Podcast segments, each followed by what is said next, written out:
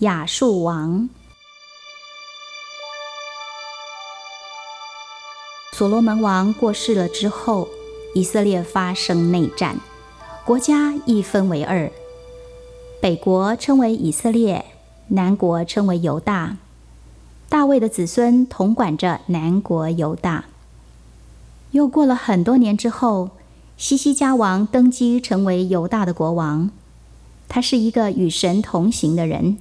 神也尊荣他，在他作王期间，北边的以色列国被亚述帝国给征服了，以色列国的人也被赶出他们的土地。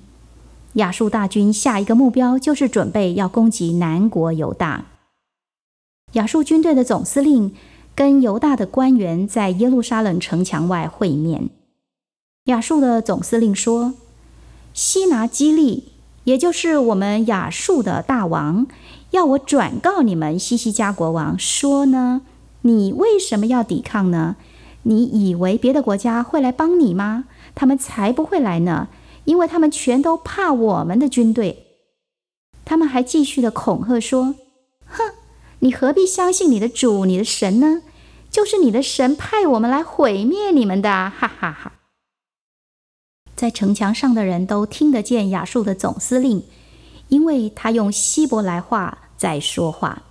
犹太的官员听了，就说：“拜托，你用你们自己国家的语言就可以了，我们都听得懂你的语言。”亚述的总司令大笑，更大声地说：“不，这些话的确是说给你们国王听的，不过同时也想说给你们一般的老百姓听。”因为当我们的军队压扁你们的时候，最痛苦的就是这一群老百姓啊！亚述的总司令指着城墙上的人说：“你们听着，不要相信你们的国王或者你们的神，你们要相信国王希拿基利，我们亚述的国王，他会好好的照顾你们。亚述征服过许多国家，那些国家没有一个神保护他们。”同样的，你们的神也无法阻挡亚述伟大的军队。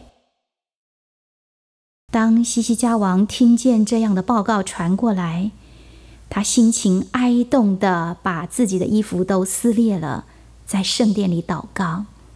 他派人去通知先知以赛亚，请求先知为犹大国祷告。以赛亚差人转告一句话给西西加王说：“主说。”我知道那个人，不要怕他。我会在他的耳朵里说句悄悄话，他就会匆忙回到自己的国家。他一回去，就会有人把他杀了。就在这个时候，亚述的总司令听说亚述国内出现乱子了，他必须赶快回国去平定内乱。突然间，整个亚述大军开始撤营，全部都离开了。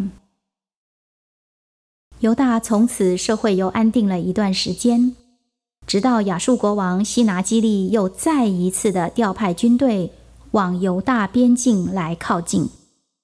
他们写个信来说：“你的神告诉你说，我离你很远，所以你很安全吗？别相信他的话。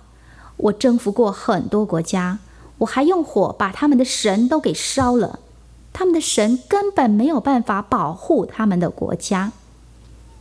西西加王把这封信带到圣殿里，他把信摊开在主的面前，开始祷告。以赛亚又派人送了一个信息给西西加国王，内容是神对西拿基利所说的话。神对西拿基利会这样说：“你以为你是谁？”我曾叫耶路撒冷对你吐口水，你以为你有资格嘲笑别人？是我把你放在这个有能力的地位上来审判其他的国家，你竟然这么嚣张，敢对我吼叫！现在我要用一个钩子勾住你的鼻子，在你的嘴里放个嚼环，把你牵回你的谷仓。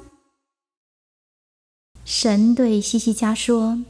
别担心，亚述国王西拿基利，没有任何一支箭会射进耶路撒冷的城墙。在亚述的军队到达耶路撒冷城之前，他们就会向后转，回到他们自己的国家。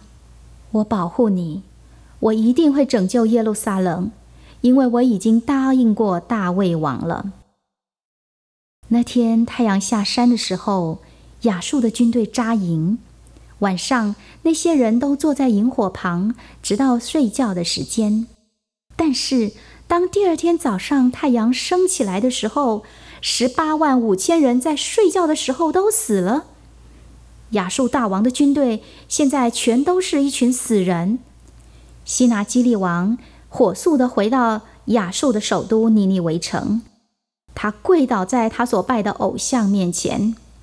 就在这个时候，他的两个儿子突然走了进来，拿刀刺杀了他。希拿基利就是亚述的大王，就这么死了。耶路撒冷因此平静了下来。